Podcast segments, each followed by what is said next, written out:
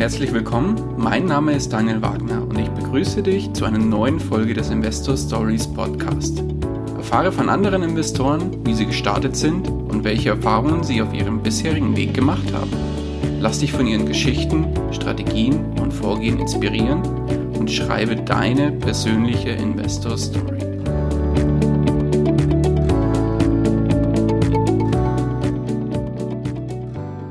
Bevor wir zur eigentlichen Podcast-Folge kommen, möchte ich dir noch kurz unseren Werbepartner vorstellen.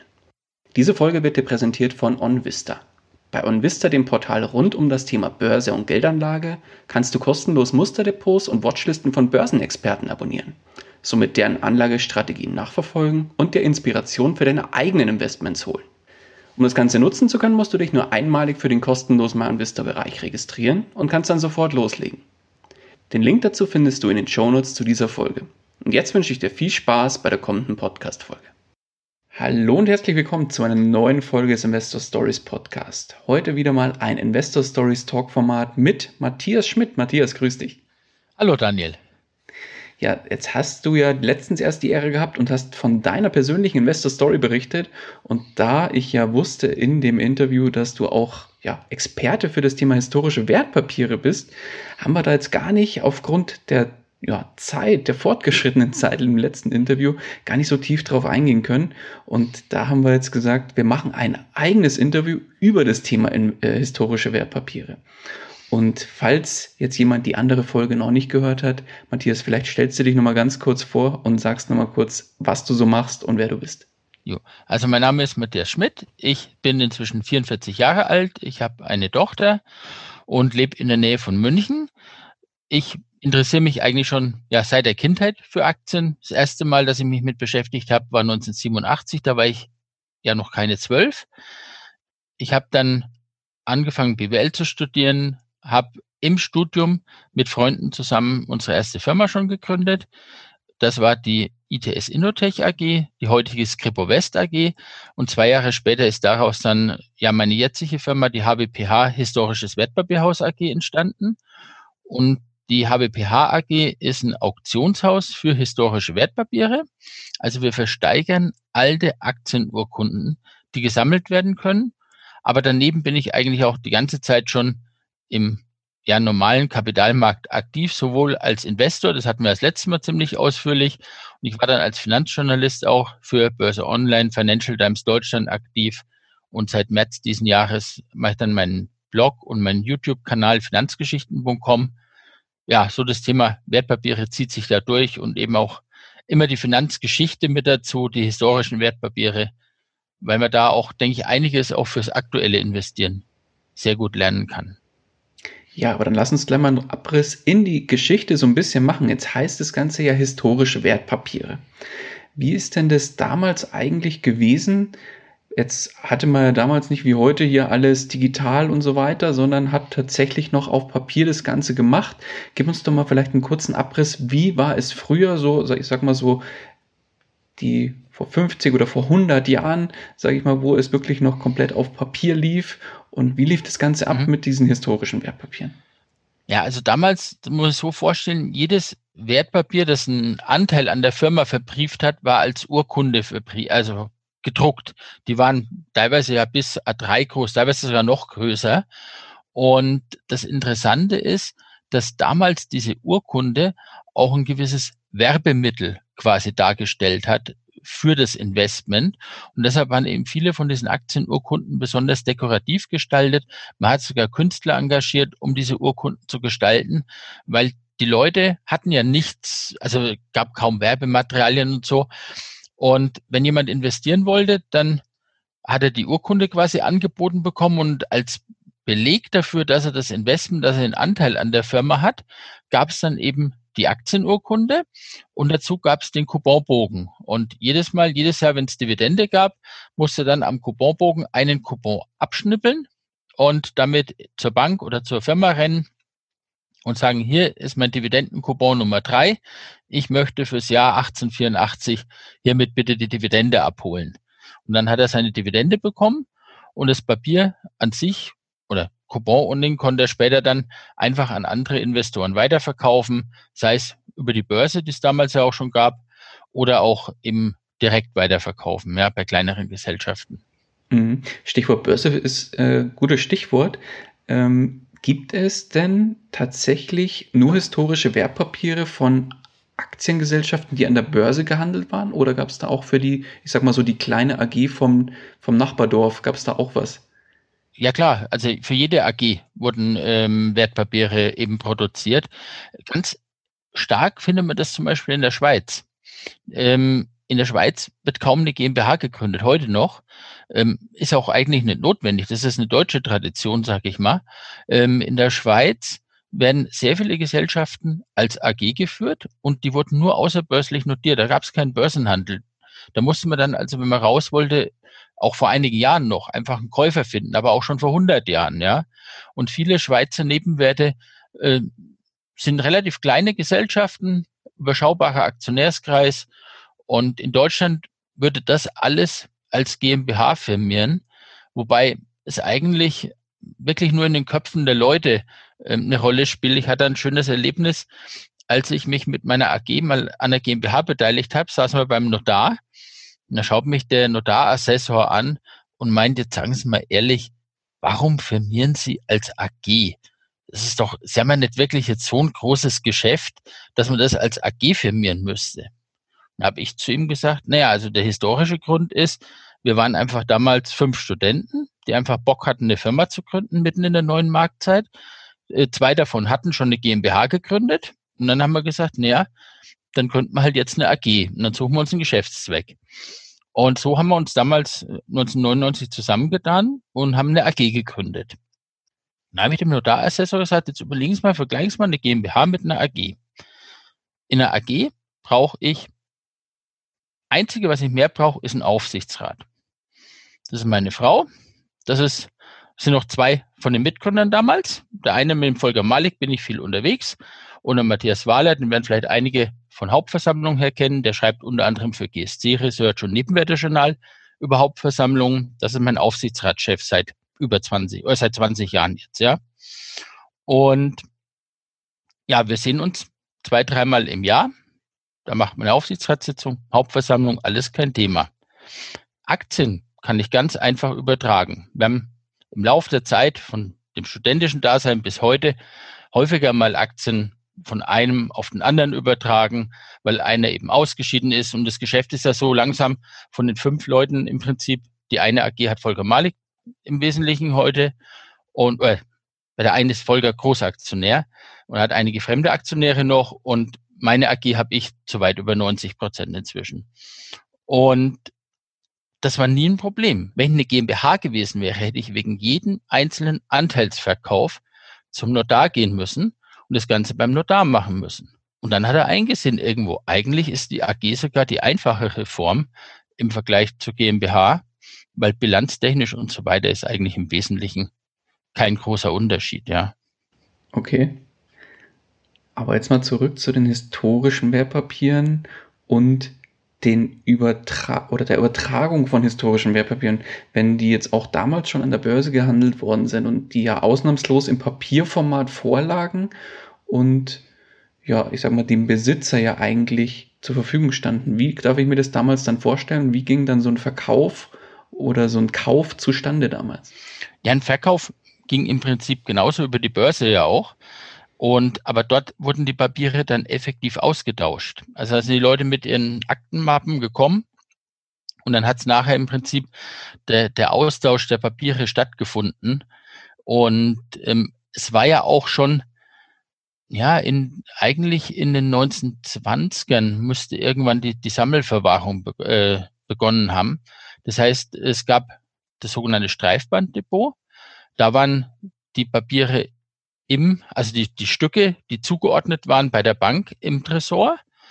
Und es gab aber dann auch schon, na, es muss in 1930ern spätestens in der Nazi-Zeit gewesen sein, als die Papiere zentral in die Reichsbank nach Berlin gebracht wurden. Also wo die Papiere an sich zentral verwahrt wurden und die Leute quasi nur Hinterlegungsscheine, Depotscheine quasi bekommen haben, was sich im Depot befindet. Und das hat es natürlich dann einfacher gemacht, die Papiere beim Verkauf über die Börse einfach aus dem Depot auszubuchen und dann im Prinzip gar nicht umzulagern, sondern die Papiere sind im Reichsbankdepot geblieben und sind dort quasi ins andere Depot gewandert, ja. Das Interessante ist dieser Reichsbank, dieser Reichsbankschatz nennt man ihn heute, der war im Ostteil Berlins. Und als die Russen dann gegen Ende des Zweiten Weltkriegs äh, im Osten Berlins das Ganze besetzt haben, fiel das Ganze in russische Hände. Dann war lange Zeit nichts davon zu hören. Die Tresore waren versiegelt von den Russen, bis ein gewisser Herr Schalk-Golodkowski damals entdeckt hat, dass es im Westen da verrückte Sammler gibt, die Geld dafür zahlen und man könnte ja eigentlich auch Devisen damit beschaffen.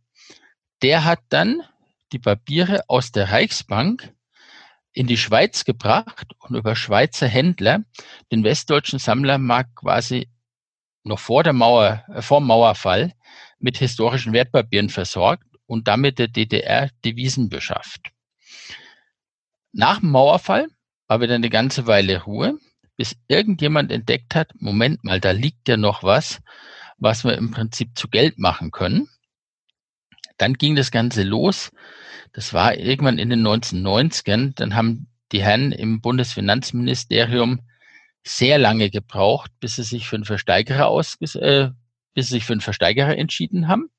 Schließlich hat dann ein deutsches Münzhandelshaus äh, die, äh, quasi die, den Auftrag zur Versteigerung gekriegt und dann gab es fünf große Auktionen und da sind insgesamt knapp 30 Millionen deutsche Papiere damals versteigert worden.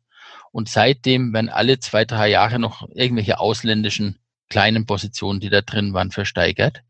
Und das hat, ich sag mal, ja, so ab Mitte 2006, glaube ich, ging es los, ähm, einige Millionen historische Wertpapiere eben in den Sammlermarkt gebracht. Führt dazu, dass einige Papiere, die früher natürlich auch teuer waren, jetzt sehr günstig sind, weil natürlich vorher vielleicht nur zwei, drei Stücke verfügbar waren und plötzlich 500 oder 1000 von einer Sorte auf den Markt kamen. Aber andererseits hat es auch dazu geführt, dass wahnsinnig viele neue Papiere auf den Markt kamen, die einfach noch niemand gekannt hat vorher. Mhm. Jetzt hast du hast du einen großen Sprung gemacht und zwar von den ich sag mal, von der Nazi-Zeit hin zu den, zum Mauerfall. Was war denn dazwischen? Das also wie hat sich das denn so, so entwickelt, wenn dann im Prinzip diese historischen Wertpapiere, die waren in Tresoren äh, verwahrt und dann kamen ja im Prinzip die, die großen, die zwei großen Kriege, sag ich mal. Und dann, wie ging es denn dann eigentlich weiter? Wurden dann teilweise diese, diese Wertpapiere waren die dann teilweise, ich sag mal, namenlos oder nicht zugeordnet?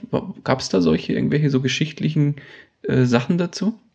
Ja, gibt es einiges. Also erstmal, die Papiere, die auf Reichsmark noch waren, die lagen in der Reichsbank, im Reichsbanktresor.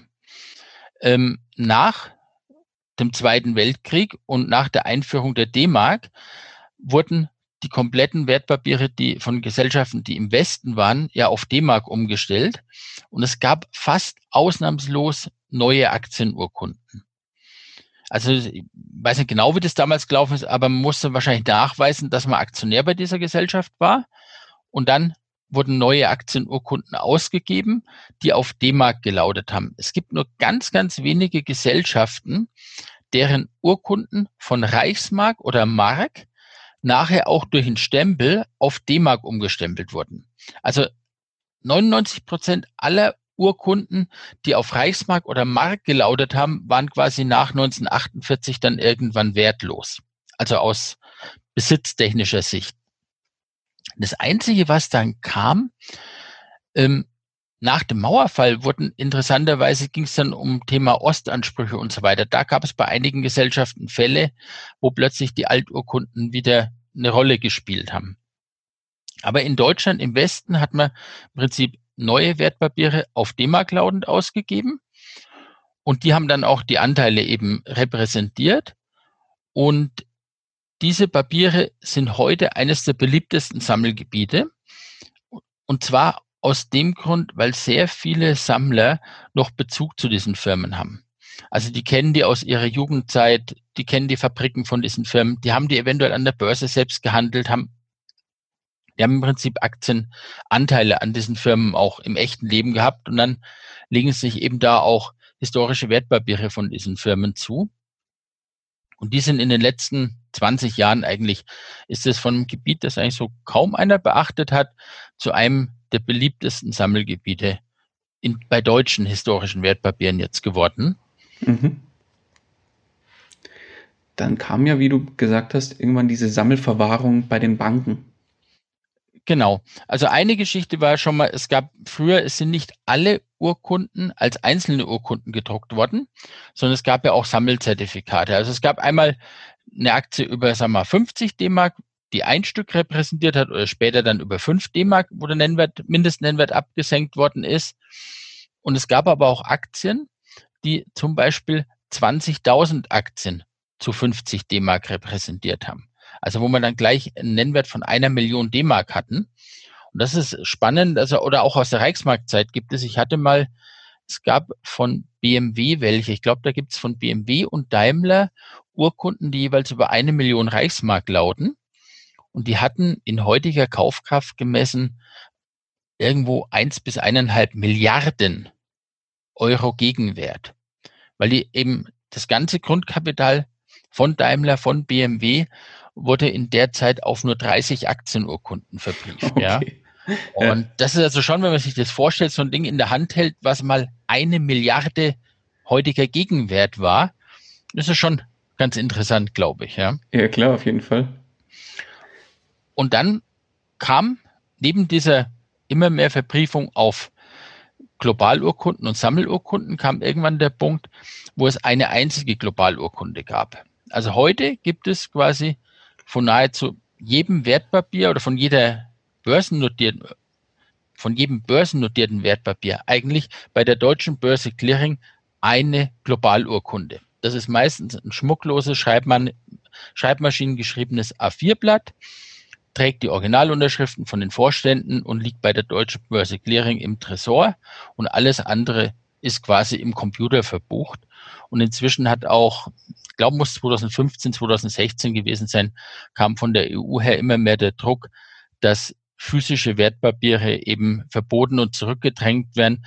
Es durften keine Papiere dann mehr ausgeliefert werden und auch keine neuen Emissionen leider mehr gedruckt werden. Weil es ist schade, vor allem finde ich, dass die Entwicklung schade für die ganzen Sportvereine in Deutschland. Denn so nach 2000 hat eine ganz interessante Finanzierungsart im deutschen Fußball ähm, vor allem stattgefunden. Die sogenannten Fananleihen. Also ob das jetzt der erste FC Köln war, Hertha BSC, der erste FC Nürnberg, 1860 München, die haben alle hochdekorative Anleihen ausgegeben an die Fans, beziehungsweise an jeden, der investieren wollte, aber die sind als effektive Urkunden gedruckt worden. Ah, okay. Welcher Fan schneidet einen Dividendenkupon ab oder einen Zinskupon in dem Fall ab, um ihn einzulösen? Das heißt, sehr viele dieser Fananleihen sind nie im Prinzip an die, an die Vereine zurückgekommen und irgendwann konnten die ausgebucht werden.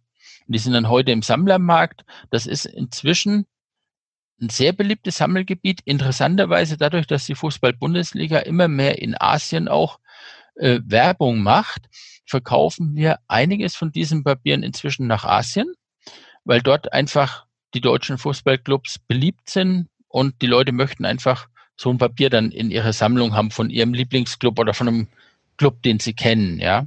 Ja, klar. Oh, spannend. Also es gibt ja da Wahnsinn.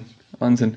Ja, und das finde ich halt gerade schade, wenn ich so sagen darf, dass, dass das eingestellt ist, weil das hat eigentlich den Clubs, war das eine super Finanzierungsgelegenheit, weil eigentlich mit relativ kleinen Beträgen die Leute ein schönes Souvenir hatten. Wer es einlösen wollte, konnte es nachher wieder einlösen, aber viele sind halt in Sammlerhand geblieben. Die hatten einen Wert nachher, weil sie einen Sammlerwert quasi haben und gleichzeitig hat der Verein ein Geld in der Kasse, dass er nachher nicht verzinsen und nicht zurückzahlen muss. Und dieses Instrument ist, ist auch nicht neu. Diese ganzen Fananleihen, hat es früher Bausteine genannt, ähm, die gab es eigentlich schon weit über 100 Jahre. Ähm, die wurden immer wieder genommen, um soziale, sportliche, karitative Sachen zu finanzieren. Ein ganz berühmtes Beispiel sind die Bayreuther Festspiele. Richard Wagner hat in den 1870er Jahren sogenannte Patronatsscheine ausgegeben. Und zwar hat man die gekauft und mit dem Kauf dieses Zertifikats hat man das Anrecht erworben, bei der Uraufführung des Rings der Nibelungen nachher eine Karte zu bekommen. Also man hat im Prinzip keinen Anteil an dem Ganzen gehabt, sondern das, was wir heute als Crowdfunding machen. Das war Crowdfunding aller 1870, in dem eben Aktienurkunden oder in dem Fall genannt Patronatschein ausgegeben wurde. Das Interessante ist, dass Wagner den persönlich signiert hat.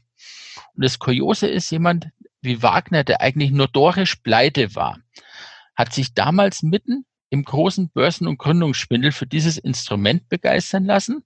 Und der zweite, der drauf signiert hat, war Friedrich von Feustel. Das war einer der großen Gründer und Gründungsschwindler der damaligen Zeit.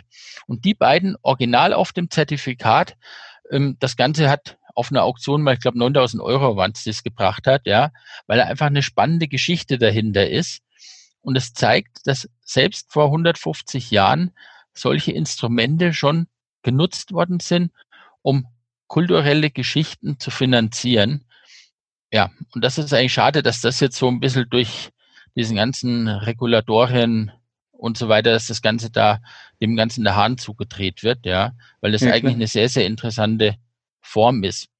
Und auch die CSU hat sich nach dem Zweiten Weltkrieg damit Geld beschafft. Die haben damals sogenannte Bausteine für zwei und fünf und zehn Mark rausgegeben, mit denen sie quasi den, den, den Wiederaufbau der Partei so in etwa finanziert haben oder den Start der Partei nach dem Zweiten Weltkrieg. Okay, und sowas fällt auch unter historische Wertpapiere? Ja, das zählt alles dazu. Also es sind ja Finanzierungsgeschichten. Ähm, es gibt auch für viele ähm, ja, Bausteine, wenn teilweise was ja, Kindergarten oder Denkmäler, wenn gebaut worden sind. Das ist ein, eine Art symbolischer Anteilsschein. Also das zählt bei uns beim Sammelgebiet mit dazu. Mhm. Ja, spannend. Aber jetzt würde ich mich noch mal kurz auf das Thema historische Wertpapiere in Form von AGs Nochmal würde ich mhm. kurz zurückkommen. Wie ist es denn jetzt da? Jetzt mal angenommen, heute vererbt mir mein, mein verstorbener Opa oder irgendjemand vererbt mir irgendeinen Tresor, der 20 Jahre jetzt nicht geöffnet wurde und da drin finde ich noch alte Wertpapiere, also so in, in, in gedruckter Form. Kann ich die heute noch bei der Bank gegen normale Aktien einlösen?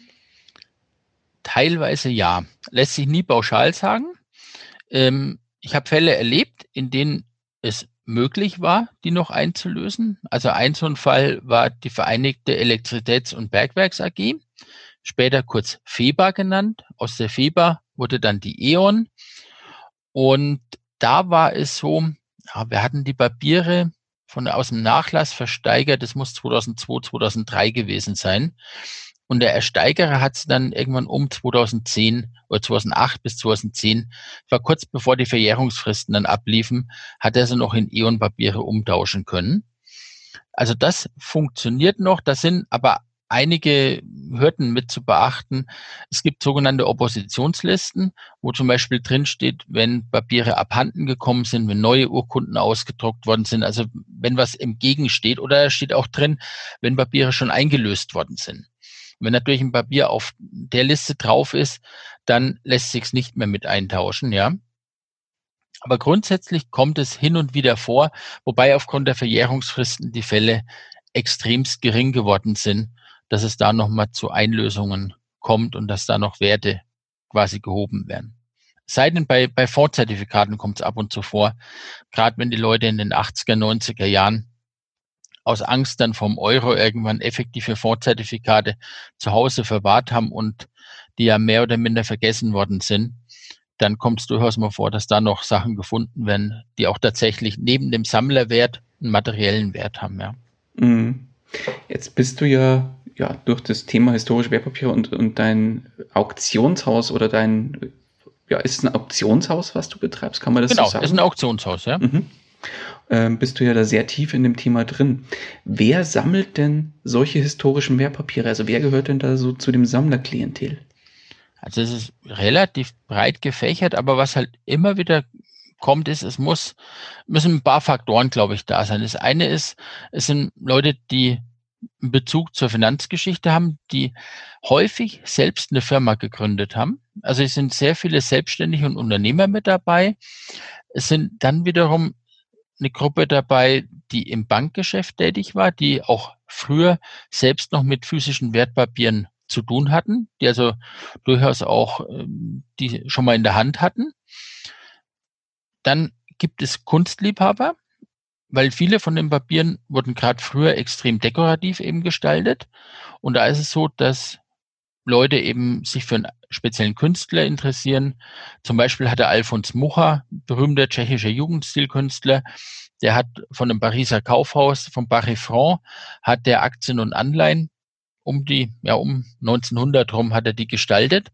Und da gibt es jetzt einen weltweit Sammler dafür. Ich habe einmal sogar nach Japan äh, welche verkauft, weil da jemand eben speziell Mucha gesammelt hat und sich dafür eben interessiert hat, ja.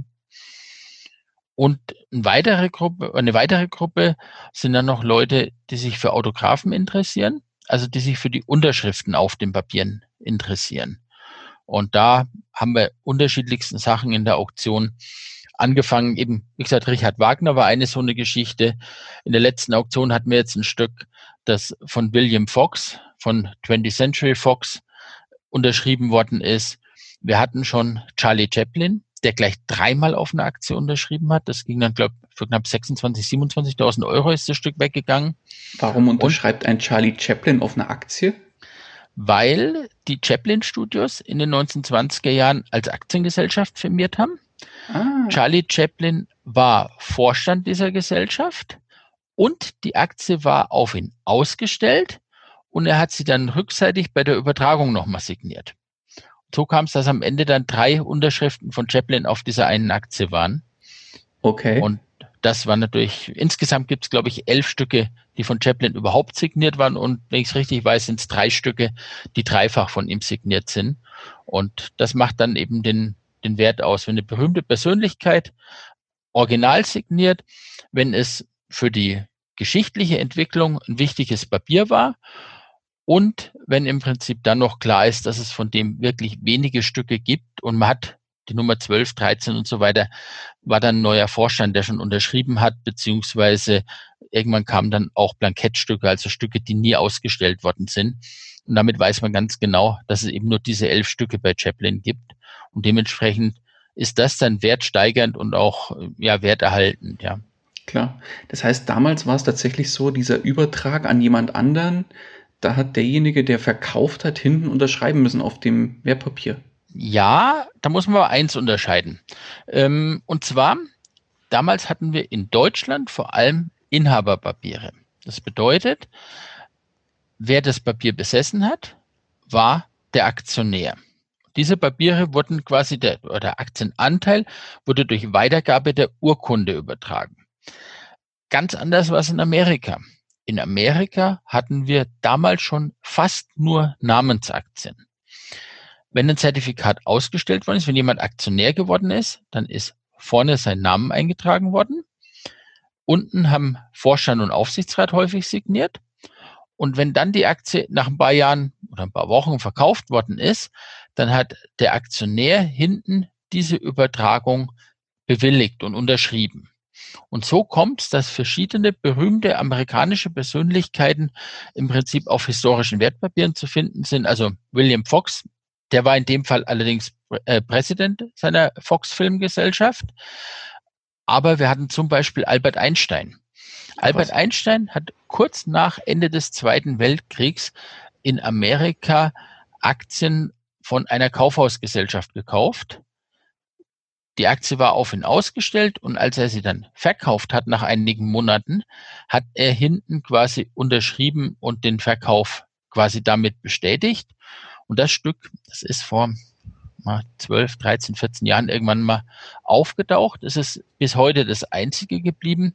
Ich glaube, damals war um die 20.000 Euro war der Zuschlag damals. Wow. Aber nachdem so lange nichts neu aufgetaucht ist, wird heute der Preis wahrscheinlich, wenn es wieder auf den Markt kommt, 40, 50.000 Euro auf jeden Fall, wahrscheinlich sogar noch höher sein. Oh, Wahnsinn. Aber jetzt hast du eh schon so ein paar sehr hohe Preise genannt. Gib uns doch mal so eine Übersicht. Ähm, was sind denn so die Preisspannen bei historischen Wertpapieren? Wo geht's los und gibt es dann Open End bisher? Also ähm, unten geht's los bei 10, 15 Cent. Das sind gerade Pfandbriefe zum Beispiel, die wahnsinnig häufig da sind. Wie gesagt, in dem Reichsbankschatz waren in Summe knappe 30 Millionen Papiere gelegen. Von den Pfandbriefen sind teilweise dann von einer Sorte mehrere Zehntausend da. Und die sind im Großhandel verkauft worden. Interessante war, vor zehn, zwölf Jahren irgendwann mal hat Lidl sogar historische Wertpapiere verkauft. Okay. Und zwar damals, ich glaube, 2,99 im Zweierpack bis 4,99, je nachdem, was drin war.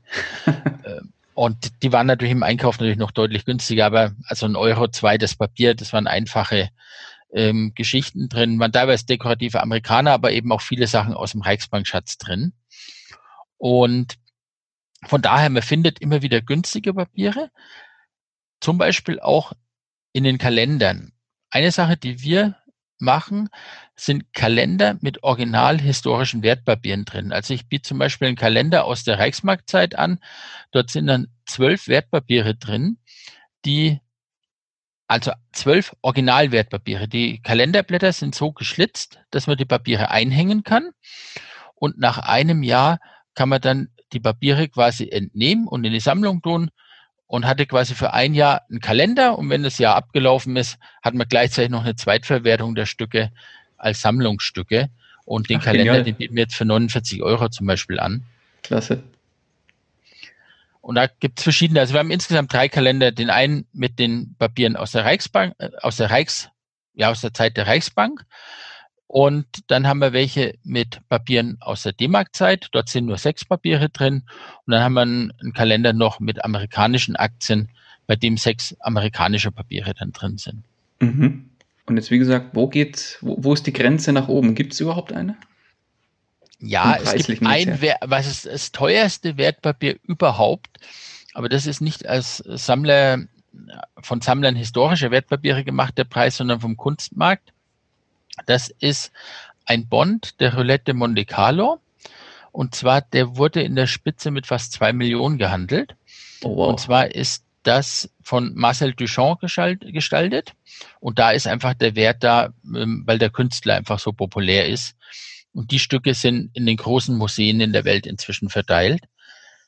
Von den Wertpapieren an sich, also wenn man jetzt mal wirklich Hardcore-Wertpapiere nimmt, war, gab es zwei teure Exemplare. Das eine war die Gründeraktie der Standard Oil mit Originalsignatur von John D. Rockefeller, und zwar die Gründeremission. Also es gibt da verschiedene Emissionen. Das wurde in der Spitze im Jahr 2000 mal mit umgerechnet knapp 130.000 Euro gehandelt. Und einige Jahre später ist in England die Gründeraktie Nummer eins der Deutschen Bank versteigert worden. Die hat, die ist von 1870, glaube ich, die hat damals auch um den Dreh umgerechnet knapp 130.000 Euro gebracht. Also von den reinen astreinen Wertpapieren sind das eigentlich mit die zwei teuersten Zuschläge, die erzielt worden sind. Okay, Wahnsinn. Aber das ist meine Ansage. Das heißt, man sollte, wenn man mal einen Erbe antritt von äh, Opa, Oma, was weiß ich, wo man weiß, die hatten mal Wertpapiere, sollte man vielleicht mal nicht alles wegschmeißen, sondern ruhig auch ja, mal durchgucken. Ja, ist ganz wichtig. Also ich kann wirklich jedem nur empfehlen, ich gebe wahnsinnig viele Auskünfte. Ich habe jeden Tag drei, vier, fünf Anfragen, was Wertpapiere wert sind. Und ich kann jeden nur ermuntern, fragt nach, fragt beim Auktionshaus nach. Ich gebe immer gerne Auskunft. Ich habe eine Preisdatenbank, da sind jetzt 550.000 Auktionsergebnisse drin. Kann also eigentlich die meisten Wertpapiere sehr gut einschätzen. Und wenn sie nicht drin sind, dann kann es durchaus interessant sein, dass auch gerade Stücke, die noch nie da waren, bringen richtig gute Preise. Und man muss sich vielleicht da mal vorstellen, von allen deutschen Aktien, die je gedruckt worden sind, sind 80 Prozent noch gar nicht im Sammlermarkt bekannt. Also wir kennen etwa 50.000 verschiedene deutsche Wertpapiervarianten. Aber laut den Handbüchern muss es Richtung 250.000 verschiedene Varianten gegeben haben. Und es hat auch einen guten Grund, warum die viele auch nie auftauchen werden. Man muss ja immer sehen, ich hatte vorhin das erwähnt, mit den Daimler und den BMWs, die dann durchaus mal umgerechnet eine Milliarde fast wert waren. Es waren halt immer riesige Werte dahinter. Und wenn zum Beispiel eine Aktienemission eingezogen worden ist und gegen neue Urkunden ausgetauscht worden ist, weil man komplett neue Urkunden gedruckt hat, dann sind die ja nachher vernichtet worden in vielen Fällen. Ah, okay. Weil man einfach ja gesagt hat, Moment mal, was passiert, wenn der in einem Jahr nochmal kommt und sagt, Moment mal, ich habe hier noch eine Urkunde, die noch nicht umgetauscht worden ist. Und deshalb sind viele Emissionen komplett vernichtet worden. Das heißt, von denen wird man auch nie Aktienurkunden dann finden. Es sei denn, es kommen mal Stücke auf den Markt, die nicht vernichtet worden sind, weil derjenige damals vergessen hat, die einzulösen. Also von der Deutschen Bank weiß aus den 1920er, 1930er Jahren sind ab und zu mal Stücke aufgetaucht. Das sind dann aber, ich sage mal, drei Stücke von ehemals 30.000 oder so, die gedruckt worden sind, die einfach damals bei der Übertragung oder bei der bei der Umwandlung in neue Aktien, die dann auf Reichsmarkt gelautet haben, einfach vergessen worden sind und ja, jetzt irgendwie den Weg dann in den Sammlermarkt gefunden haben und dementsprechend dann auch wert sind, ja. Mhm. Was ist denn so mit diesen, ich sag mal, 0 ja, 0815 will ich jetzt gar nicht sagen, aber so diesen typisch bekannten Aktien, die man aus Amerika oder Deutschland kennt. Ich sage jetzt mal eine BMW, eine Daimler, fällt mir jetzt so ein, eine Allianz, eine Microsoft, eine Disney. Damals gab, also was, was, was ich immer wieder an, an Bildern mal gesehen habe, ist so eine Beate Use Aktie, die ist, glaube ich, auch sehr beliebt, weil da so ein, eine, eine hübsche, leicht begleitete Frau auch drauf yep. ist. Beate Use war interessanterweise unser allererstes großes Geschäft mit historischen Wertpapieren. Also wir haben ja die Firma, wir haben im Dezember 98 beschlossen, dass wir sie gründen und wir haben sie dann im Mai 99 gegründet. Und Beate Use ging im Juni 1999 an die Börse, damals mit ah, um die 12, 13 Euro schon. Da wurden die Kurse schon in Euro notiert, genau. Und wir haben gleich also ich hatte am, Vor, am, am Freitag war die neue Mission, am Vorabend war in der Telebörse ein Interview mit dem Chef von Beate Use und der hat gesagt, Leute, wir haben 100.000 Wertpapiere gedruckt. Bitte am nächsten Tag nicht die Bankberater stürmen. Jeder bekommt eins und zur Not drucken wir nach.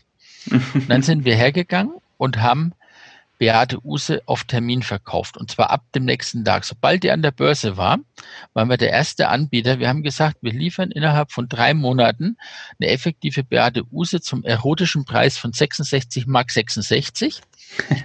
Und wir haben ich weiß nicht, 400, 500, 600 Stück in den ersten Wochen verkauft. Das war ein gigantisches Geschäft, zumal wir hatten die zu 13 an der Börse gekauft und der Matthias Wahler, der hat damals bei der Bank Praktikum gemacht, hatte dann relativ guten Zugang, dass wir auch gewusst haben, wir bekommen auch die Einerstücke, weil bei Beate Use gibt's Einer- und Zwanziger-Stücke.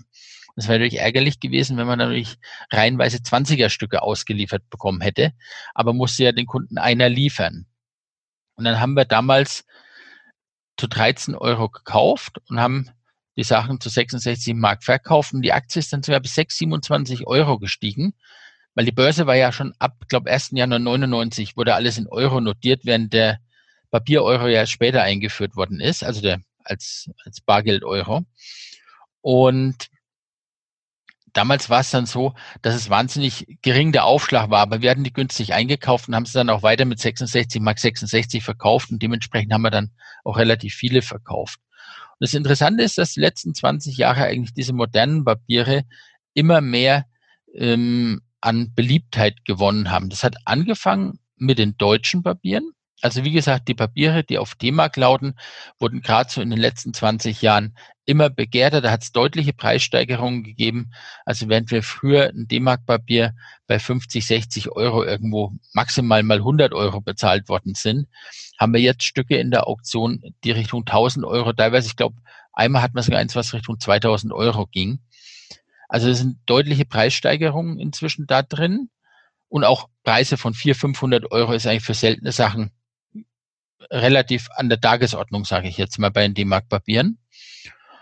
Und dieser Trend hat sich jetzt vor drei, vier Jahren immer mehr auch auf die modernen amerikanischen Papiere verschoben. Also sowas wie eine Disney, eine Apple, eine Microsoft, eine Coca-Cola.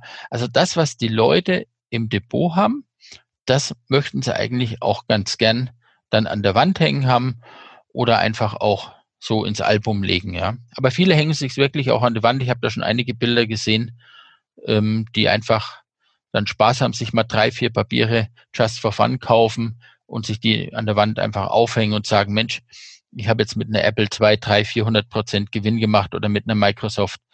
Jetzt nehme ich mal ein paar Euro in die Hand, kaufe mir ein historisches Wertpapier. Und das erinnert mich eigentlich immer daran, welch tolles Geschäft ich damit gemacht habe. Mhm. Wo kann man denn so, ich sag mal so, diese normalen Papiere kaufen? Die wird man jetzt nicht in einer Auktion kaufen, die dann vielleicht 30, 40, 50 Euro kosten, oder? Ja, es gibt äh, beide Wege. Also wir haben bei uns in der Auktion auch Sachen drin, die mit 30, 40, 50 Euro notieren. Also der Durchschnitt ist irgendwo so 150 bis 200 Euro habe ich Durchschnitt pro Auktionslos. Aber wir haben durchaus auch günstige Sachen mit drin, auch teilweise mal Konvolute mit mehreren Papieren, wenn jemand einfache Sachen abgeben möchte. Das ist der eine Weg. Der andere Weg ist, es gibt in Amerika Plattformen, da kann man im Prinzip, muss man einfach mal in, in, in Google eingeben, One Share, for, äh, One Share of Stock. Und dann kann man auf seinen Namen quasi auch eine Aktienurkunde ausstellen lassen. Und dann ist man auch tatsächlich Aktionär bei der Gesellschaft, weil man dann auch als Namensaktionär eingetragen äh, ist. Der Service kostet aber ziemlich Geld. Also ich sag mal, je nachdem, was die Aktie kostet, sind da schnell mal 100, 150 Prozent Aufschlag mit dabei. Die andere Alternative ist, wenn man sagt, ich möchte eigentlich nur aus Schmuckgründen das Zertifikat haben, dann kauft man es eigentlich hier auf Auktionen etc. einfacher, wenn jemand die Papiere eben wieder verkaufen will. Es gibt auch in den USA ein paar ganz pfiffige Jungs, die eben diese Papiere reihenweise haben ausliefern lassen. Teilweise, also der Trend hat so Mitte der 90er begonnen, dass dort Angestellte von Brokerhäusern waren und Leute, die einfach Zugang zu Brokern hatten, die dann immer ein Stückweise sich die Stücke haben verbriefen lassen, diese Urkunden entwertet haben teilweise und dann im Prinzip die in den Sammlermarkt gebracht haben. Das ist also in der Regel der günstigere Weg, um an ein Stück ranzukommen. Und die andere Alternative ist eben, es auf sich selbst eintragen zu lassen. Da muss man wissen, was man möchte. Das eine ist teurer, das andere ist der günstigere Weg. Okay, das heißt, wenn ich jetzt sagen würde, wenn wir bei der Disney-Aktie, jetzt hätte ich gern so ein, so ein Disney gedruckt, eine, eine gedruckte Disney-Aktie, obwohl ich jetzt kein Disney-Aktionär werden will oder bin. Mhm. Kann also ich das irgendwo jetzt, bei eBay oder so kaufen? Gibt es das? Ja, durchaus auch bei eBay mal schauen. Wobei man da aufpassen muss, ein ganz fieser Trick ist, dann steht ND für Nachdruck in der Überschrift und dann werden nur, nur Kopien geliefert. Ah, okay. ähm, da unbedingt drauf aufpassen. Aber klar, also auf eBay wird auch einiges natürlich original ähm, verkauft. Bei uns in der Auktion zum Beispiel hatten wir jetzt eine Disney das letzte Mal mit 130 Euro versteigert, hat man mit 50 gestartet, ging dann bis 130 hoch. Da sieht man, wie populär eigentlich diese Geschichten im Moment sind, ja. Hm. Seid ihr so das einzige Auktionshaus, was so historische Wertpapiere anbietet? Ja, es gibt im Prinzip in Europa eigentlich, ich sag mal, drei größere Häuser. Das ist einmal ein Haus in Belgien und dann gibt's noch die AG für historische Wertpapiere in Wolfenbüttel. Zu der gehören einige andere Marken, Hanseatische Sammler, Kontorfreunde, historische Wertpapiere, deutsche Wertpapierauktion. Also das ist so, die agieren unter verschiedenen Marken. Und die waren früher mal selbst börsennotiert, haben es dann irgendwann, jetzt noch außerbörslich sind sie noch notiert. Und ja, wir teilen uns eigentlich einen Großteil des Marktes inzwischen auf, sage ich mal. Amerika gab es früher einige große Häuser, ist aber in den letzten 20 Jahren eigentlich so ein bisschen eingeschlafen. Und von dem, was die Auktionsumsätze angeht, ja, liefern wir uns immer ein Kopf an Kopf rennen. Jetzt letztes Jahr hatten wir das teuerste Wertpapier versteigert und ja, von Auktionsumsätzen waren wir eigentlich auch immer ganz oben mhm. in der Spitzengruppe mit dabei. Wie viel von, also nee, anders muss ich fragen, wie häufig findet dann so eine Auktion statt bei euch? Also wir haben es jetzt die letzten Jahre immer alle acht Monate gemacht. Und so eine Auktion umfasst dann zwischen 2000 und 2400 verschiedene Positionen. Und ich teile das Ganze immer auf in eine Präsenzauktion und in eine Online-Auktion, die beide zusammen dann stattfinden. Also an einem Tag findet eine Präsenzauktion statt. Da sind immer so 800, 900 Stücke drin. Zwei Tage später die Online-Auktion wir verschicken alles zusammen und bei jeder Auktion kann im Prinzip jeder live mitbieten. Das heißt also, wir haben seit 2009 eigentlich die Möglichkeit des Online-Bietens. Das geht über eine Plattform in Amerika, die heißt Invaluable. Dort kann man sich anmelden, Kreditkarte hinterlegen und schon ist man quasi live im Auktionssaal dabei. Wir haben fixe Beatstufen. Zum Beispiel, wenn ein Los mit 100 Euro anfängt, ist der nächste Schritt 110, dann 120, 130 und so weiter. Und wir bekommen auf seinem Smartphone oder am Computer direkt angezeigt, was der nächste Beatschritt ist und muss einfach entweder wischen oder kurz klicken und schon hat man das Gebot in den Saal übermittelt. Und so kann eigentlich jeder Realtime in der Welt live an der Auktion teilnehmen. Jetzt hast du ja gesagt, 2000 bis 2400 Positionen. Wie lange dauert denn so eine Auktion dann? Also so eine, also, von, von, die, von, dass du alle versteigert hast, das muss doch dann hier mhm. tagelang gehen, oder? Na, nee, die Präsentauktion beginnen wir eigentlich um 11 und da sind wir um 17.30, 18 Uhr eigentlich immer durch mit den 900 Losen. Und bei der Online-Auktion fangen wir um 14 Uhr an und sind dann, ja, 20, 21, 22 Uhr ist dann eigentlich immer Schluss. Und wir teilen es schon so auf, also bei der Online-Auktion zum Beispiel machen wir Asien als erstes. Das trifft es immer ganz gut, weil die asiatischen Kunden dann sechs, sieben, acht Stunden Zeitverzug haben, also uns voraus sind. Das heißt, bei denen ist es 20, 21 Uhr abends, sie sind von der Arbeit daheim, sitzen gemütlich neben ihr Smartphone oder sitzen am Rechner und können live mitbieten. Dann kommen im Prinzip so die europäischen Sachen und gegen 17, 18 Uhr dann die deutschen Sachen und nach hinten raus die Amerikaner. Das heißt, da ist dann auch 15, 16 Uhr in Amerika. Also wir haben das schon so aufgeteilt, dass jeder zu einer relativ bequemen Zeit live mitbieten kann. Mhm. Und 2400 Stück, wenn du sagst um 11, also die, die 900 Positionen in sechs Stunden, das geht ja dann wie Brezelbacken, oder? Also ja, so, so 150 Lose pro Stunde kann man oh, durchaus wow. schaffen. Und aber das funktioniert, weil die Beatstufen vorgegeben sind. Das heißt, die Leute müssen nur wischen und man muss sehen, dass man so bei 50, 55, 60 Prozent der Lose überhaupt Bieter hat. Also die Hälfte bleibt in der Regel in der Auktion liegen. Das heißt, das heißt ähm, findet kein Käufer zum Mindestpreis. Das mhm. heißt, da geht es schon mal schneller, wenn man sieht, okay, kein Interesse, kommt man zum nächsten los. Ah ja, okay. Und wenn natürlich viele Gebote sind, zieht sich's hin. Also wir hatten mal Phasen gehabt, wo wir teilweise auch mal ein paar hundert Lose ohne Limit reingenommen haben und dann merkt man schon, wie sich eine Auktion in die Länge zieht, weil dann im Prinzip jedes Los im Prinzip hochgesteigert werden muss, ja. Oder wenn man Stücke hat, die heiß umkämpft sind, wo es dann eben lange Beatgefechte geht, dann gibt es auch mal Losnummern, wo es länger geht. Russland zum Beispiel war lange Zeit ein, ein richtig großer Boom, also gerade so ab 2006, 2007 ging das los. Und da haben die russischen Papiere dann schon die Auktion in die Länge gezogen, wo auch Sachen dabei waren, die wir mit 1000 Euro gestattet haben und dann bei 12.000 der Hammer gefallen ist. Und okay. dementsprechend, ja, dauert es ein bisschen, bis man dann mit Internet und ein, zwei Telefonbietern das Ganze ausgefochten hat, wer nun das Stück zu welchem Preis bekommt. Mhm. Jetzt so Auktionen, da habe jetzt ich so irgendwie Gemälde vor Augen, die dann für Millionen oder so über die Bühne gehen, ist so das Thema historische Wertpapierauktion, ist das nur was in Anführungszeichen für reiche Leute oder kann da jeder mitmachen, sage ich mal? Ja, wie gesagt, es kann jeder mitmachen. Also ich habe Kunden, die, die kaufen eine Auktion für 50, für 80, für 100 Euro Papiere. Das ist überhaupt kein Problem, wenn man ein Stück kauft.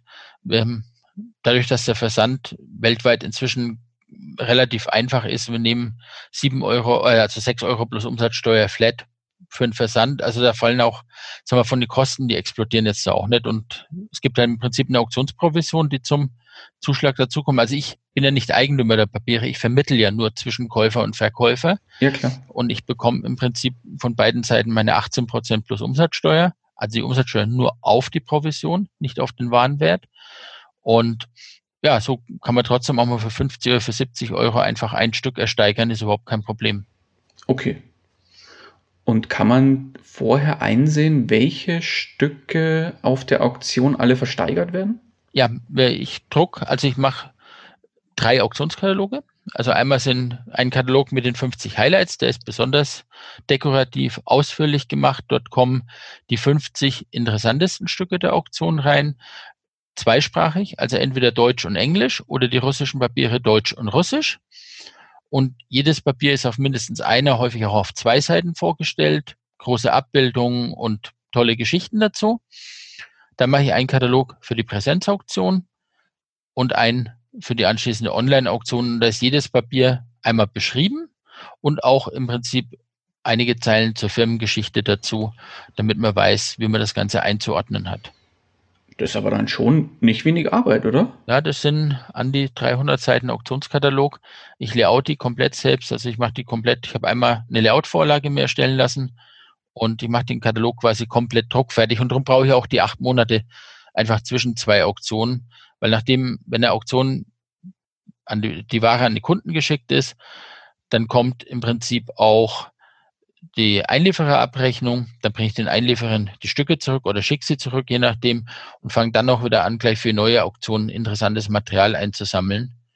Und dementsprechend braucht man Zeit dafür. Dann geht es dran, Katalog zu schreiben, zu recherchieren, muss bei einigen Geschichten oder bei einigen Wertpapieren auch Sachen verifizieren, wie zum Beispiel von William Fox, das Papier, was wir drin hatten. Von Fox gibt es nur ganz wenige Unterschriften öffentlich zugänglich und da muss man eben sehen, okay, ist es wirklich die Originalunterschrift von ihm oder ist es jemand anders, der darauf unterschrieben hat? Und ja, das sind so Geschichten oder auch einfach bei älteren Papieren noch in Archiven nachschauen, Unterlagen einholen, andere Sammler kontaktieren, einfach Informationen finden und einfach zu dem Papier interessante Sachen finden. Und das ist eigentlich immer eine ganz spannende äh, Entdeckungsreise irgendwo auch, weil häufig hat man ein Stück Papier da, man hat schon, ja, man sieht's und dann geht los und man fängt an, so ein bisschen ähm, zu recherchieren. Und das ist jetzt bei der letzten Auktion passiert mit dem Stück vom Panama-Kanal.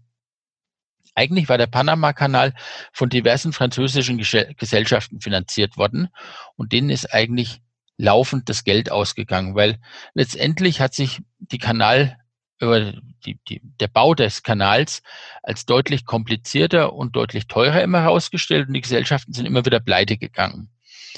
Und das Interessante ist, 1911 hat dann Amerika den Kanal übernommen und hat den Bau fertiggestellt. Und Amerika hat das Ganze damals mit einer Staatsanleihe finanziert. Und Amerika war ja immer zahlungsfähig, sprich es sind alle Staatsanleihen zurückgezahlt worden. Es hätte eigentlich nie eine im Sammlermarkt sein dürfen. Und jetzt kommt plötzlich hier eine Anleihe United States of America, wird man schon mal hellhörig, weil im Prinzip, wie gesagt, alle sollten ja eigentlich zurückgezahlt sein. Und dann steht ganz klein in der Umrandung drin 3% Panama Canal Loan. Und dann recherchiert man ein bisschen weiter und irgendwann kommt raus, dass eben der begeben wurde, es haben mehrere Anleihen begeben, um den Panama-Kanal fertigzustellen. Und die Amerikaner waren es auch, die ihn dann es geschafft haben, ihn fertigzustellen. Und jetzt ist bei allen Panama-Kanalpapieren, die wir kennen, die dokumentieren eigentlich alle, dass es gescheitert ist mit den diversen Aktiengesellschaften den Panama-Kanal zu finanzieren.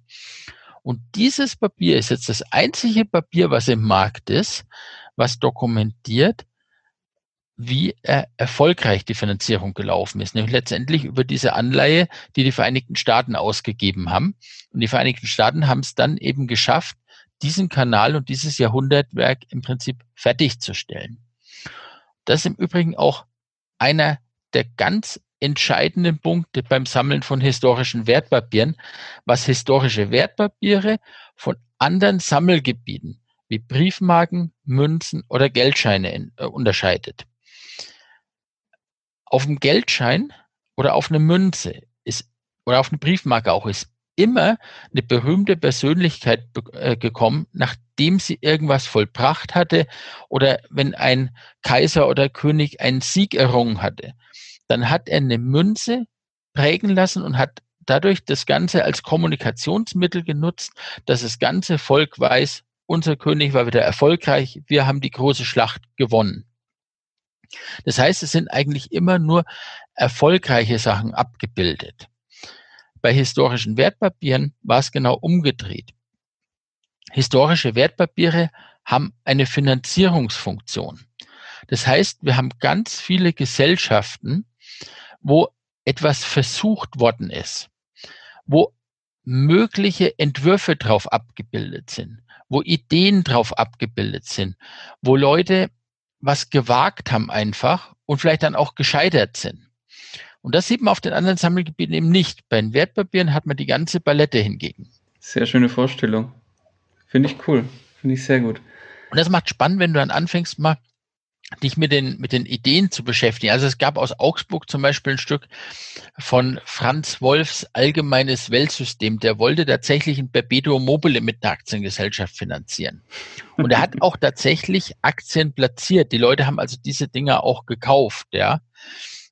Es gab für die wildesten Sachen Aktiengesellschaften oder die Kleinkinderbewahranstalt in Gau-Algesheim zum Beispiel. Also wo man einen, ja, Kindergarten im Prinzip als ähm, Aktiengesellschaft gegründet hat. Okay. da gab es ja zu wahnsinnig vielen Themen eben AGs. Okay. Ja, sehr spannend. Wahnsinn. Also ja, ich finde das toll. Ich, ich, mag diese historischen Sachen und diese historischen Hintergründe und ich glaube, ich könnte da jetzt auch noch stundenlang zuhören. Ich glaube, da könnte man noch so äh, mal alle ja. 50.000 deutschen historischen ja, Wertpapiere gibt, also, durchgehen. Klar, es gibt auch wahnsinnig viele Gesellschaften, gerade so in den 1920ern. Übrigens auch interessant, vielleicht äh, ja für eine heutige Zeit. Das Interessante war, damals sind wahnsinnig viele Aktiengesellschaften entstanden. Ja. Die sind aber dann in der Inflation eigentlich platt gegangen, weil sie eigentlich gar nicht, ja, weil, weil die Inflation zu schnell ging. Sie haben die Kapitalerhöhung beschlossen und eigentlich, bis sie das Geld geliefert bekommen haben von den Aktionären, war es eigentlich nichts mehr wert und sie waren platt. Ach gut. Ja, und gerade aus, aus dieser Inflationszeit gibt es zum Beispiel viele Papiere, ja. Und so sind es verschiedene Sachen, die man anhand der historischen Wertpapiere sieht. Und für mich auch, ich habe auf durch die Beschäftigung auch mit den historischen Wertpapieren hatte ich gerade zu Zeiten des neuen Marktes wahnsinnig viel lernen können. Ich hatte es, glaube ich, im, im letzten Podcast-Interview da erwähnt, das Buch der Börsen- und Gründungsschwindel von Otto Klarkau.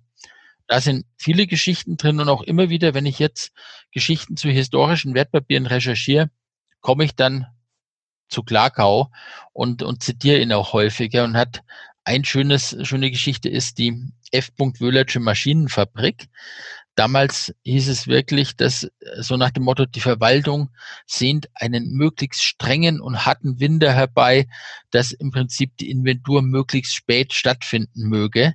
Ja, sprich, ähm, ja, der Laden war platt, sie hatten nichts mehr, sie haben es den Aktionären, äh, den Aktionären halt noch eine Weile äh, die haben es noch eine Weile hingehalten und haben es noch schöne Reden gehalten, obwohl sie eigentlich schon stehend K.O. waren, ja. Und haben dann einfach nur gehofft, dass es noch zwei, drei Monate richtig schön kalt ist, dass sie keine Inventur machen müssen, dass sie mit der Bilanz nicht rausrücken müssen. Und damit sie ihr, ihr Debakel noch weiter verbergen können.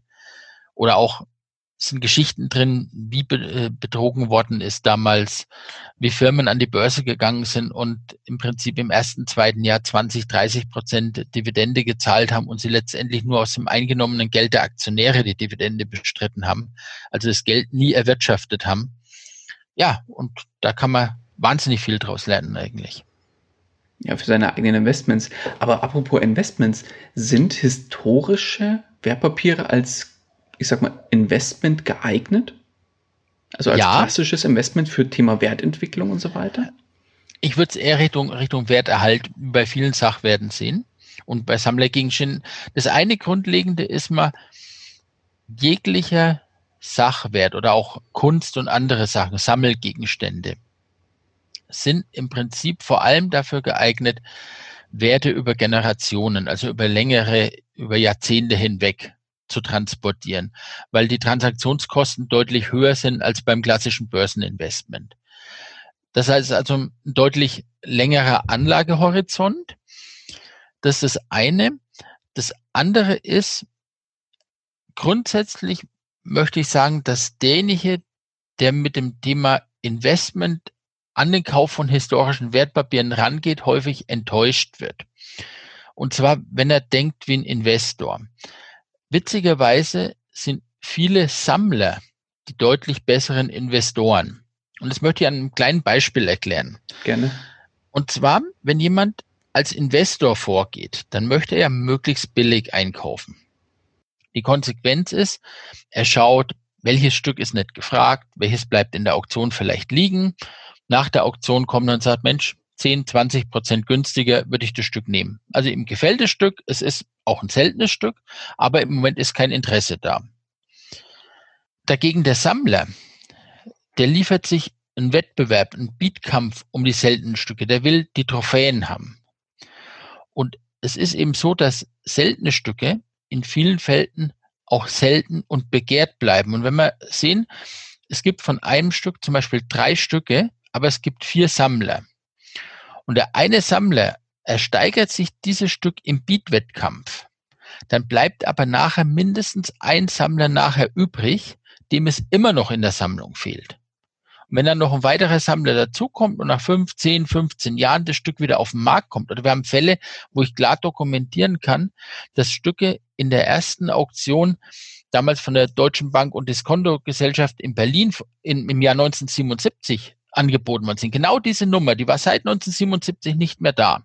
Wenn die jetzt wieder auf den Markt kommt und dann sich drei, vier, fünf, sechs Leute drum streiten, dann ist einfach der Ausgang offen, wo dieses Los hingeht, wo dieser, wo der Preis am Ende hingeht, wo der Hammer fällt, ja. Und deshalb sind Sammler, die sich ein enges Thema wählen, zum Beispiel ihre Heimatregion oder eine gewisse Firma oder auch im Prinzip eine Branche oder einfach eine, auch quer eine Idee irgendwo haben, wo sie sagen, okay, das ist ein schöner Leitfaden, anhand dessen baue ich mir eine kleine Sammlung auf und diese Sammlung auf Vollständigkeit sammeln oder auf weitgehende Vollständigkeit.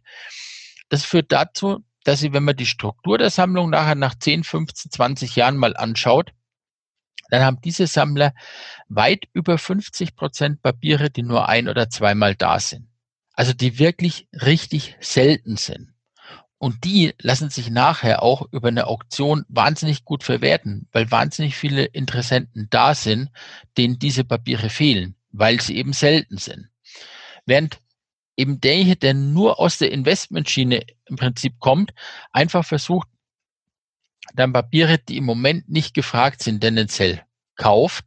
Und das ist meiner Erfahrung nach weniger ertragreich als derjenige, der wirklich ein, ein, ein ernsthaftes Sammelgebiet irgendwo hat, ja. Mhm. Sehr, sehr spannendes Gebiet und sehr, sehr spannendes und Thema. Dazu vielleicht auch noch, wir haben, um die Wertentwicklung des Sammelgebietes zu messen, haben wir vor einigen Jahren einen Index entwickelt, den sogenannten HSTM-Index. Und da sind alle Daten auch öffentlich unter www.hstm-index.de. Und zwar ist es so, wir standen vor der Problematik, wie können wir die Wertentwicklung von historischen Wertpapieren messen?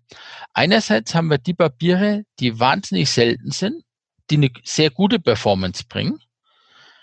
Aber wenn ein Stück 1983 einmal versteigert worden ist und wir keinen zweiten Preis finden, weil das Stück dann damals in der Sammlung gelandet ist, in einem Archiv, in einem Museum gelandet ist, dann können wir von denen, die eigentlich die größte Wertsteigerung haben, mangels zweiten Preis überhaupt keine Wertentwicklung festlegen. Andererseits sind die Papiere, die quasi regelmäßig auf Auktionen angeboten werden oder auch überhaupt regelmäßig auch im, im Direktverkauf etc., also die, die wahnsinnig breit verfügbar sind, die erzielen keine Wertsteigerung, weil diese Papiere im Prinzip in äh, größerer Stückzahl da sind, als es Sammler gibt. Das heißt, wie stellt man sowas dar? Und darum haben, sind wir hergegangen und haben 100 Papiere gesucht, die quasi zwar schon einige Male da sind, also in der Regel so zwischen 10 und 25 Mal, aber gleichzeitig eben nicht in Mengen da sind, so dass im Prinzip die Preise, äh, dass keine Wertsteigerungen dann da sind. Und den Index haben wir per Ende 2012 mit 100 starten lassen. Und da sind wir jetzt beim Indexstand von knapp 125. Und das sind wel weltweit verschiedenste Wertpapiere drin aus verschiedenen Regionen, aus verschiedenen Bereichen, verschiedenen Sammelgebieten. Ja, eigentlich wie ein Portfolio sein soll, breit diversifiziert. Für diesen Index haben wir eine Webseite gemacht und haben auch jedes einzelne Wertpapier erstmal abgebildet, beschrieben, die Verfügbarkeit angegeben und auch einen Chart zur Preisentwicklung der letzten sieben, acht Jahre jetzt. Das heißt, man kann anschauen, welche Preise hat jedes einzelne Wertpapier auf den letzten Auktionen erzielt und ja, damit komplette Transparenz einfach, weil, wie gesagt, es sind allein Deutschland über 50.000 Papiere bekannt und da ist es für viele eben schwierig, Preise einzuschätzen. Für mich, ich habe jetzt eine Datenbank, da sind 550.000 Auktionsergebnisse inzwischen drin. Das ist mein Asset. Damit, da schaue ich nach, wie sind vergleichbare Papiere gehandelt worden, wie oft war ein Papier da, ja. Aber viele Sammler haben es auch für ihr Sammelgebiet. Aber jemand, der von außen komplett neu kommt, dem fehlt einfach komplett da irgendwo die Angaben. Und das wollten wir auch mit dieser Indexseite einfach beheben, dass dort Leute, die neu sich für das Gebiet interessieren, einfach anschauen können, wie das Preisniveau für dieses Papier ist und wie sich es die letzten Jahre entwickelt hat.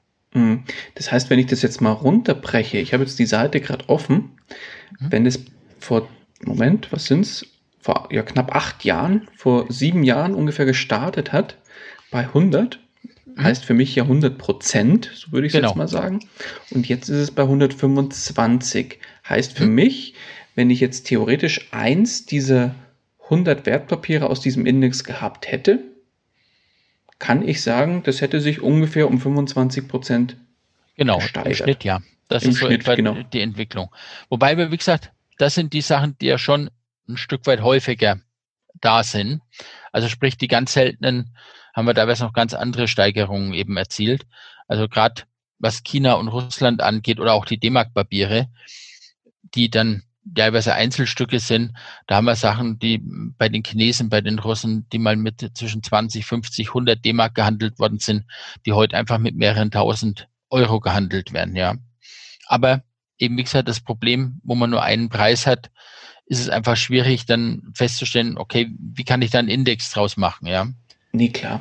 Aber wenn ich das jetzt so ein bisschen runterrechne, dann kann man ja eigentlich so sagen, wenn man so ein bisschen, nicht jetzt diese Zehntausender Stücke da, wo es gibt, also mhm. also diese ganz billigen, wenn ich nicht auf die setze, sondern schon auf ein bisschen welche, die ja ein bisschen teurer auch sind, mhm. kann man sagen, dass man so drei, vier Prozent im Schnitt pro Jahr damit erwirtschaften ja. könnte, langfristig. Genau. Mhm. Und das ist ja ähnlich, wenn wir jetzt mal Gold oder andere Sachen anschauen. Das mhm. kommt in, in die Richtung hin, wo klassischerweise einfach Sachwerte beheimatet sind, ja. Also darum sage ich, wenn man die Transaktionskosten noch zieht, ist es eine Sache, die muss einfach auf, auf Jahrzehnte hinweg angelegt sein, um Werte zu erhalten. Ist was anderes, als wenn man jetzt in, in, ja, in echten Aktien oder also in investierbaren Aktien anlegt. Mhm. Aber die historischen Wertpapiere, die kriege ich ja dann wirklich physisch. Das heißt, ich muss mir die auch irgendwo hinterlegen. Genau, dafür mhm. gibt es spezielle Sammleralben. Die sind auch ganz wichtig, dass man Folien nimmt, die im Prinzip säurefrei sind, aber das ist inzwischen eigentlich kein Thema mehr. Das war vor 20, 30 Jahren ein bisschen ein Problem, dass ähm, dann die Druckfarbe quasi von den Papieren abgegangen ist oder dass sie Schaden genommen haben. Aber inzwischen ist das eigentlich ähm, das Material, was, was dafür im Markt verfügbar ist, ist sehr gut geeignet, um die Sachen langfristig da drin eben aufzubewahren. Einige Leute hängen sich auch an die Wand, rahmen sie sich. Das ist dann eine Sache, was einem lieber ist. Aber wenn man mal ein paar hundert Stück in der Sammlung hat, äh, dann ist es im Album wesentlich sinnvoller aufgehoben, ja. Mhm. Okay. Nee, klasse. Äh, von meiner Seite wären wir durch, außer du hast jetzt noch irgendwas zum Thema historische Wertpapiere, wo du loswerden möchtest und wo du sagst, darüber sollten wir auf jeden Fall nochmal sprechen. Ja, also ich denke, so, wenn ich es jetzt mal betrachte, haben wir eigentlich die wesentlichen Themen was das Gebiet so ausmacht. Also die Geschichte, die dahinter steckt und ja. Ja, unfassbar spannendes Gebiet. Also ich, wie gesagt, ich glaube, da könnten wir noch zwei, drei Folgen draus machen, wo wir einfach mal so die, die bekanntesten rausziehen oder so. Aber ich, ja, nee, wirklich, also von meiner Seite Hut ab äh, für die, für das Thema und auch für dein, für dein Wissen, dass du dir da die letzten eigentlich Jahrzehnte aufgebaut hast, weil das machst du ja, auch nicht erst seit gestern. Gerne. Und ja, wir haben 1998, dass ich meine ersten Papiere gekauft habe und dann eben angefangen habe, mich mit der Geschichte zu beschäftigen.